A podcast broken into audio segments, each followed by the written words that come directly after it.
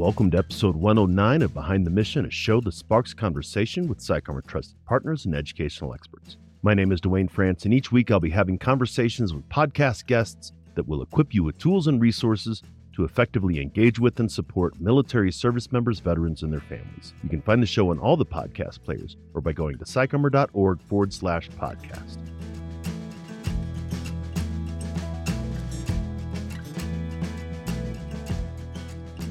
Thanks again for joining us on Behind the Mission. Our work and mission are supported by generous partnerships and sponsors who also believe that education changes lives. Our sponsor this week is Comcast. Comcast creates incredible technology and entertainment that connects millions of people to the moments and experiences that matter most.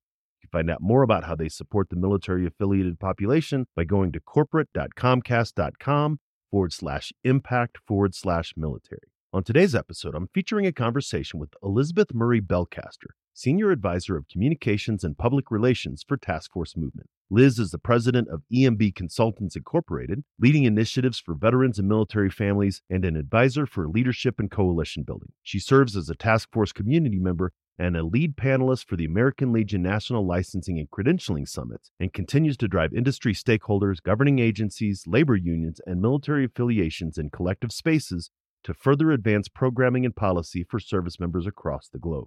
You can find out more about Liz by checking out her bio in our show notes. So let's get into my conversation with her and come back afterwards to talk about some of the key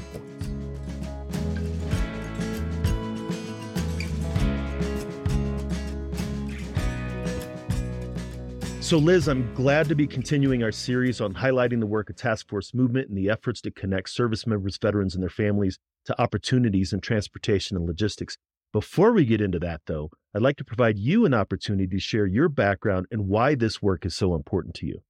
Sure. Thanks so much for having me, and I greatly appreciate the opportunity. I'm really proud of the work that we're doing with Task Force Movement, and I think I landed in this spot simply because of a lot of history of working with transitioning service members, with veterans, and quite frankly, on policy with the Department of Defense and the branches of the service at a time where the unemployment numbers were at over fifteen percent. The economy had just collapsed between two thousand eight, two thousand ten. And we had veterans and transitioning service members coming home to no jobs. And quite frankly, I was working with the unions on political campaigns, came into that space with getting union endorsements for candidates. And while I was doing that work, one of the union bosses came to me and said, we're going to do an event in Chicago and we've got a lot of unemployed veterans and we want to know if you'll help us stand up this massive event for a program called Helmets to Hard Hats, which was the national and still is the national building trades apprenticeship programs for veterans that are transitioning into the trades. And that too was a very early program that started just under the umbrella of like, we have to do more. There's way too many unemployed veterans coming home. And it was impacting every community across the country where we know there's unemployment, there's veteran suicide, there is financial strain, there's divorces. And amid all of that, we really had some great resources that I collectively worked with a lot of people that had more resources than I knew what to do with, and put together some programs and started working in this space. Oddly enough, my father is an Army veteran in the Korean era. My grandfather was a World War Two veteran, and never did I think in my lifetime that I would be working in this space at any scope. But it's turned out it's really opened up a lot of dialogue with my own father on his service and family members. Over the years, I've got a couple of my sons who are in their thirties who lost friends in Iraq and Afghanistan and have really good, wonderful relationships with their families, and really am extending more that, than I could ever do to those families and to the families that are coming home. Transition is a culture. It really is. It's life-changing for many, and especially if you're like an E one through an E four, you've got a little pocket of service, but it's very intense, mission-oriented service. You get deployed, you come home, all of your friends have gone to college, and you're reintegrating into a community that you lived in, but you now feel very displaced in. So that job to me is the most important thing. I think the job comes before the training, the job in the space of a transitioning service member for their family, before they go home, where are they going home to? Those are critical, important things that we have to pay attention to. So I've been really honored to be part of the team that put together some of the D O D language for SkillBridge, now working very closely and built many programs on military installations. One of the first programs that I built was the Teamsters trucking program. That was at a time where we knew trucking was going to be an issue. The work continues. Industry has changed. The dynamics of industry has changed. I often say years ago it was Chevy versus Ford, and today it's the transportation industry versus the cybersecurity industry. Which industry's got the sexier job and which one can attract the most people, because our workforce gaps are heavy and we have less and less people interested in staying in long-term jobs and careers. We're really trying to impact some of that and make sure that our transitioning service members, our veterans and military spouses find the right pathways, the pathways that they deserve, and that nothing gets in the way of that. And utilizing Task Force Movement as a resource to do that has been really beneficial. I think that's really incredible. And thinking back, one, to that time of two thousand eight, two thousand ten, but really from your position, I always find it interesting whenever members of the community who don't have any direct connection to the military all of a sudden find themselves engaging with these veterans. And the veterans coming out in two thousand eight, two thousand nine were coming back from Iraq yeah. and Afghanistan, right? So they weren't just, maybe if I got out in the mid nineties and buddies of mine, they got out in the mid nineties. These are individuals who had two months or even two weeks prior had been in combat. I'm yeah. curious what it was like for you to start engaging in that military culture, not really having familiarity with yeah. it from your background. To me, it was life-changing. And I think that at some level, it's explained a lot of things that have happened in my life since I started the work, right? Like you have a better understanding of a lot of other things and your life's journey. But the war had been long going since it in two thousand ten, two thousand fifteen.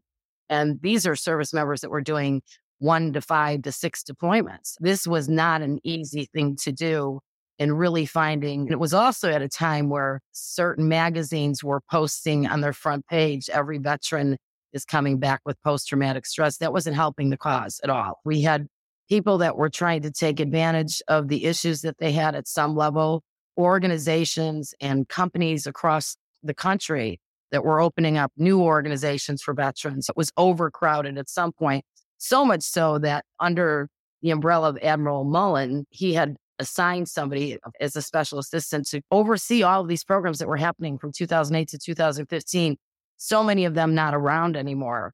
Some of them with good intentions, others taking advantage of the veterans. And it was just an overcrowded and overpopulated space. And I learned so much from that, and really took it personally to make sure we were setting the bar high, that nobody ever got lost in that process of the first program that I set up with the Teamsters at Fort Sill with a company called A B F Freight. As we were developing the program, it was the first of its kind. It was the first time that industry was allowed to be on a military installation, trained active service members while they're still on the dime of the government to go home to a job.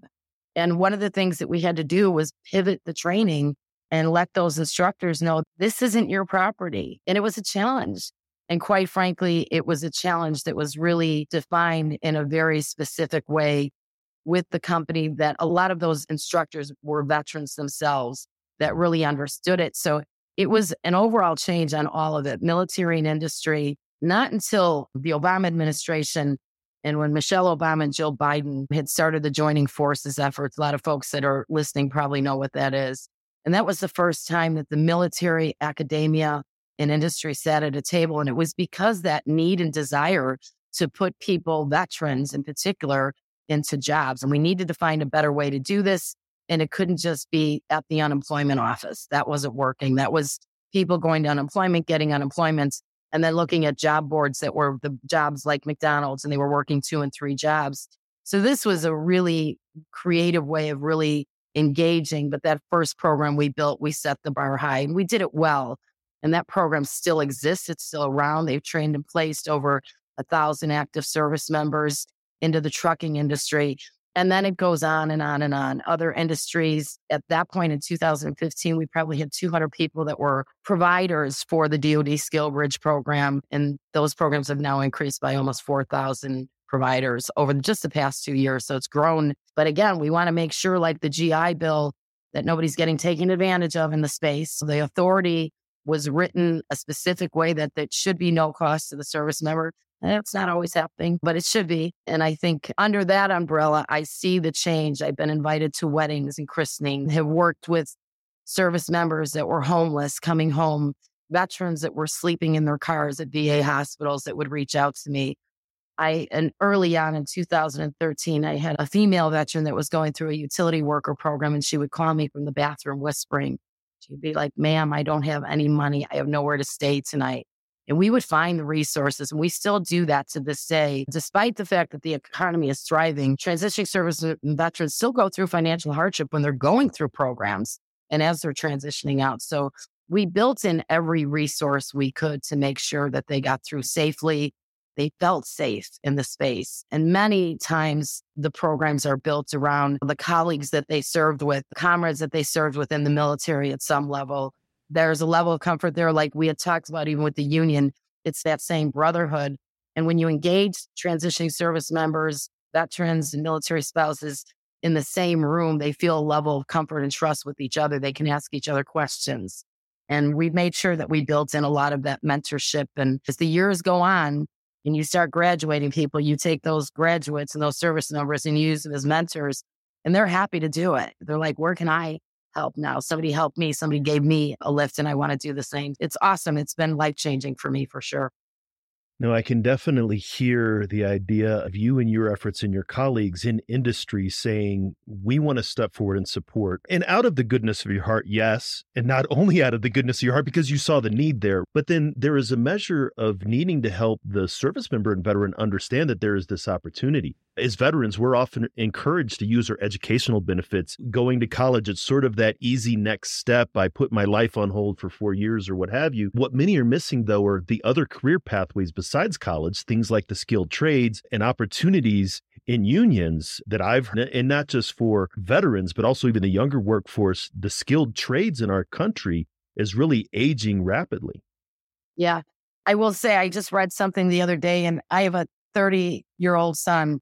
And I read an article that struck me last week about how this generation is never going to have a retirement fund. And I was just like, oh, God, that could be true.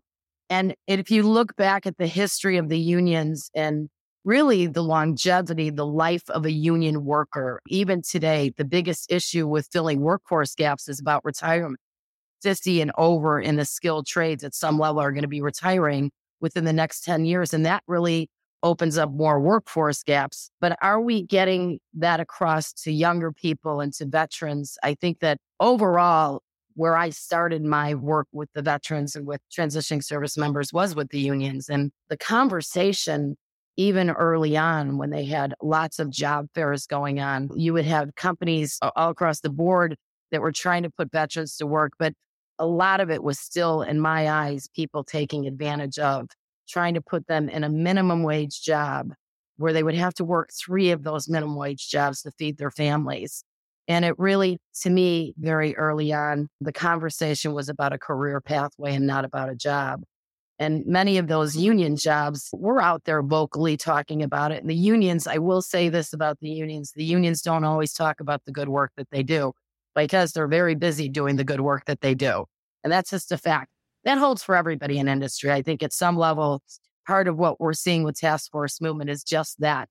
This hub of resources and people don't necessarily know what the other side is doing because they're so busy doing their day-to-day. And as you said, everybody's got good intentions, but having a good business model is super important in this space. There's no question about it. The unions have nailed it. They've got programs in place. Not all of them. Some of them are coming into programming. Some of them have tried and failed and are trying again. Some of them stand up very tall. But every industry within the unions, whether it's the building trades, those skilled construction trades, those are more aligned with apprenticeship programs. That looks different than a truck driver. A Teamster job and a C D L truck driver goes through a six-week program on a military installation. They go home to a job and a really good-paying job with a company that's going to give them benefits, and they're going to value their worth. And that's why they do it. They're not charging for those programs. Still to this day, we still have a lot of programs that are taking G I benefits. And I think that's fair if it works for the service member or if it works for the veteran. But if at any point there's an overcharge for it, which we still see that happening, those are the things that we have to be paying attention to. listen, I'm as vocal as could be about the union programs. I think that's a way to feed your family. And still, some of those programs have an educational component attached to it where you can advance your degrees. And I was just at the C C M E conference last week, and we had talked about, and that was a lot of universities and college. And Patrick and I did a panel session, and somebody in the audience from university said, how can we help? And I said, everybody can help. If you're a university, you align yourself with some partners from the unions and from employers. Everybody can help. There's a means and a way for everybody to balance what a working program looks like. And the success of it all is that everybody wins, inclusive to, and most importantly, to that service member, that veteran. You mentioned it earlier as far as graduates of programs wanting to turn around and mentor other programs, because that's what we did in the military, right? That's what a squad leader taught the privates, the platoon sergeants taught the squad leaders, the lieutenants, and so on.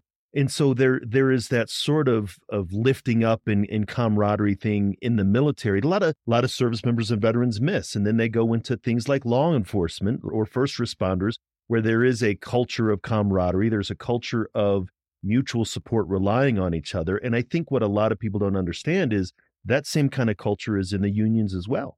It totally is. And I will say that the misconception, and I wouldn't say it's a misconception, I think that early on, everybody that was coming back from Iraq and Afghanistan was signing up for the police department, right?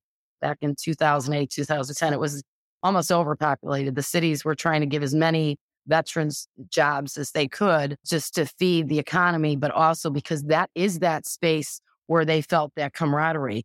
I can give you two examples. One is this utility workers program that we set up in Chicago. We specifically did an agreement with the company, the union and the company, that this would be an all veterans cohort. All new hires for People's Gas in Chicago since two thousand twelve have been veterans. Wow. And they all go in cohort by cohort.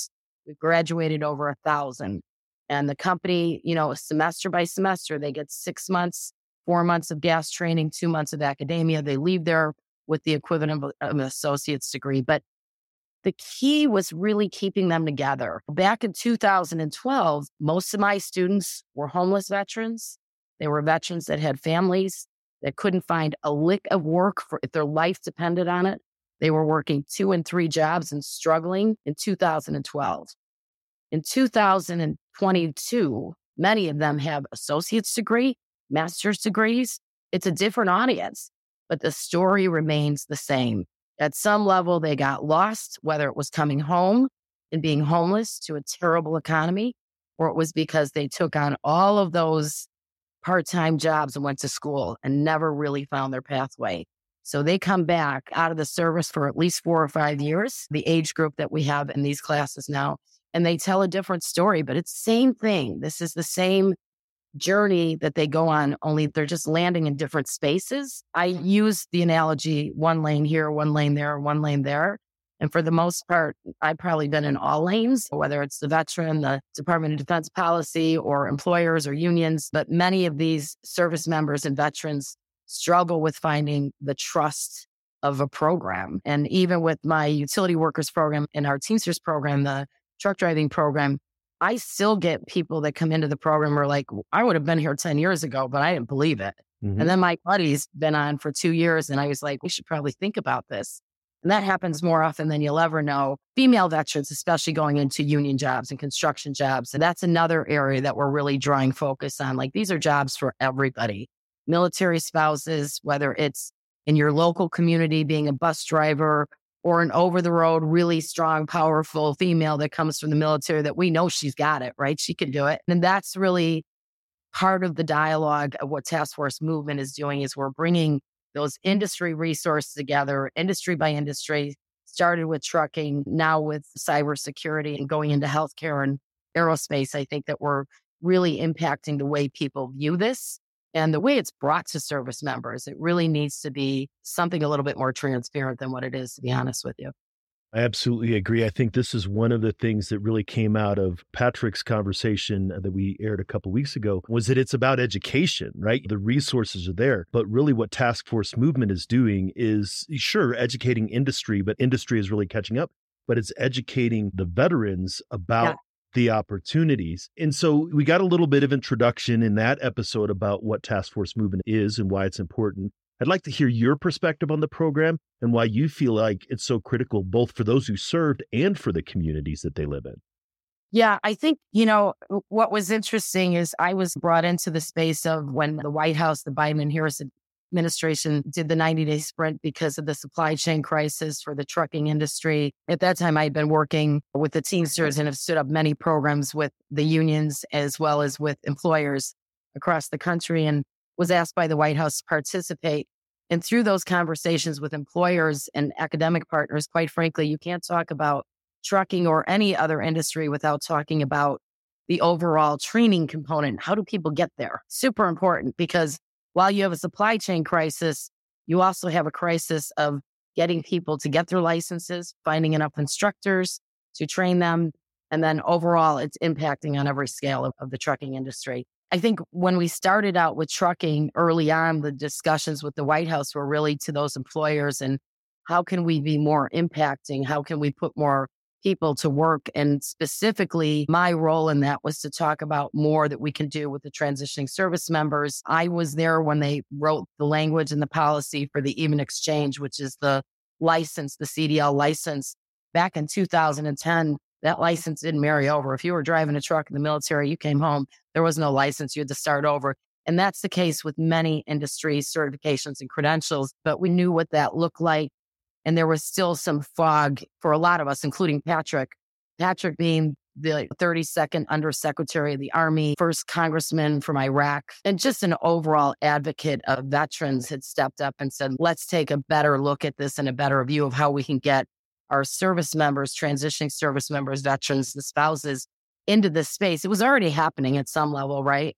There was already programs out there on the installations, but there was still a lot of work to be done. And it was really the folks that were working with the White House in general that were on a lot of these calls that said, let's continue the conversation. Patrick stepped up. We came up with the Task Force Movement for trucking just based on the need to continue the conversation, to advance the efforts and to bring the stakeholders together. And when I say stakeholders, all of the stakeholders. So we had four tiers of partners that we worked with. One was the employers and the associations. Two was the academic and vocational partners. Three was the V S O organizations. And four was some of the government appointees that the Biden administration had put in task to work with us on some of this stuff.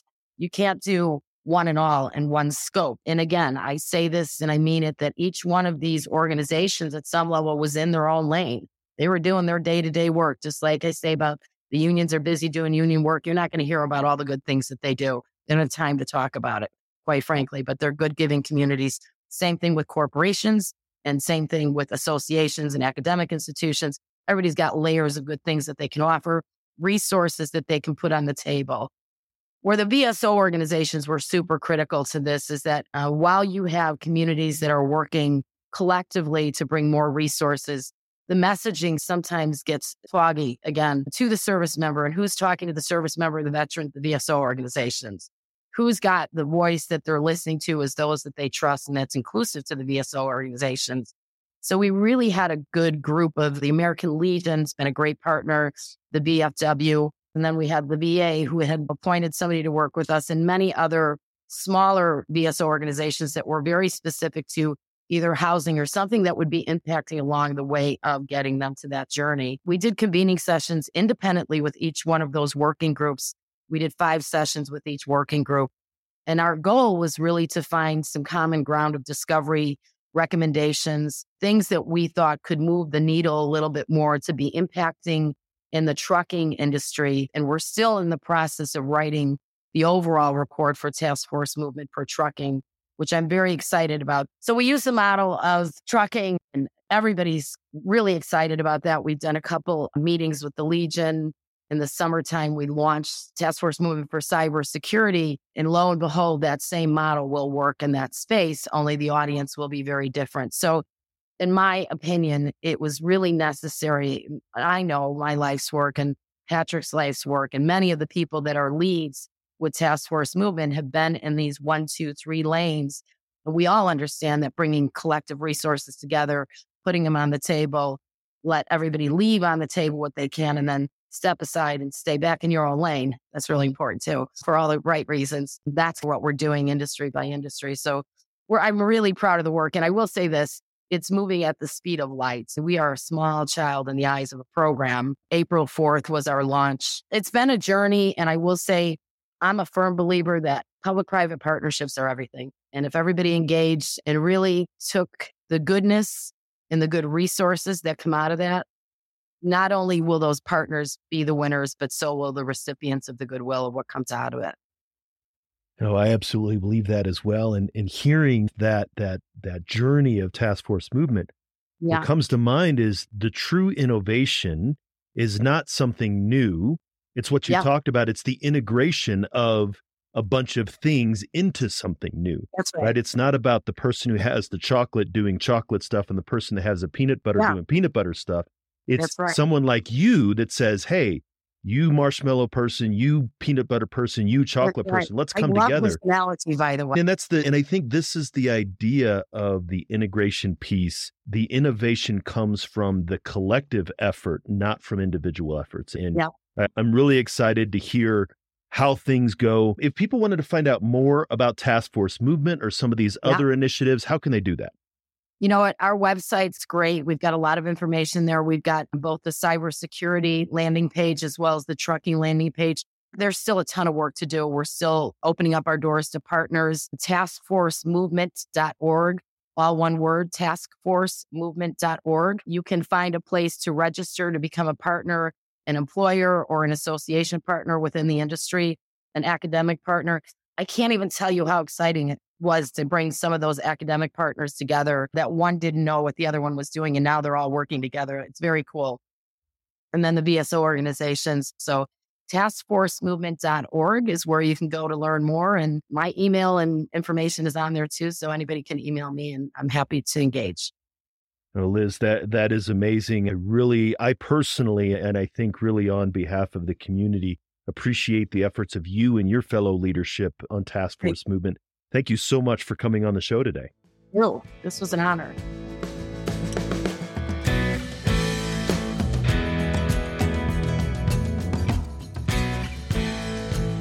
Once again, we'd like to thank this week's sponsor, Comcast. Comcast creates incredible technology and entertainment that connects millions of people to the moments and experiences that matter most. You can find out more about how they support the military-affiliated population by going to corporate.comcast.com forward slash impact forward slash military. And we're having this conversation in twenty twenty-three, and Liz started working with veterans during the height of the conflicts in Iraq and Afghanistan in two thousand eight and two thousand ten, about fifteen years ago from where we are now. The height of the conflicts in Iraq and Afghanistan, in terms of number of troops deployed, casualties, frequent combat engagement, lasted around a decade from two thousand four to around the early teens. Of course, there was another surge of troop deployments and incidents surrounding the withdrawal from Afghanistan, and we still have service members stationed in the Middle East currently. But Liz started working with returning veterans on the leading edge of a cascading wave that has grown over time and will continue to grow. It's also important to hear how Liz said that the veteran audience has changed in that time, from veterans struggling to when they first got out to veterans experiencing different challenges ten years down the line. This is going to be a long-term effort to support working-age veterans of the global war on terror. The other point that I'd like to briefly make is how Liz shared that solving a workforce shortage is not an overnight fix when it comes to the skilled trades. It's not something like hire a thousand veterans next week and the problem is solved. You have to have the training infrastructure, the resources, facilities, instructors, but it's also something that I imagine is consistent and ongoing. If the capacity to train and license them exists, hiring something like, say, thousands of veterans in the skilled trades in the next several years requires consistent recruitment, investment in resources, and even the infrastructure and policy around where those veterans are going to go when they're in the workforce. Hiring veterans isn't just a goal, it's the first step in a long chain, and it's good to hear that Task Force Movement is thinking about that. So I hope you appreciated this conversation with Liz as much as I did. If you did, we'd love hearing from you. So if you do have some feedback, let us know. Drop a review in your podcast player of choice, or send us an email at info at psych armor dot org. We're always glad to hear from listeners, both feedback on the show and suggestions for future guests. For this week's PsychArmor Resource of the Week, I'd like to share the previous podcast episode in the series, our conversation with former Pennsylvania Congressman and the thirty-second Undersecretary of the Army, Patrick J. Murphy. In our conversation, Mister Murphy provided an overview of Task Force Movement and the efforts that the White House is making to impact this critical issue. You can find a link to the resource in our show notes. So thanks for taking the time to listen to this episode. Make sure to take a look at the show notes, which you can find in the podcast app, as well as on the PsychArmor website at psycharmor.org forward slash podcast. While you're there, you can find hundreds of online training videos delivered by nationally recognized subject matter experts who are committed to educating the civilian community about military culture. All of these courses are free to individual learners. You wouldn't be listening if you didn't care, and it's that curiosity and passion for supporting service members, veterans, and their families that we want to encourage and increase. Come back each week for another conversation, and make sure to engage with PsychArmor on social media to let us know what you think about the show. I'd like to express special thanks to Operation Encore and Navy Seahawk pilot Jerry Maniscalco for our theme song, Don't Kill the Messenger. This show was produced by Headspace and Timing, and all rights to the show remain reserved by PsychArmor. Much appreciation to the team at PsychArmor that makes this show happen. Carol Turner, Vice President of Strategic Communications, who keeps me on track and is an outstanding guest coordinator, and support and transcripts by Emma Atherall. Feel free to share the show. In fact, we request that you do, but make sure to let folks know where you heard it. Join us next time for another great episode, and until then, stay aware, get educated, and be well.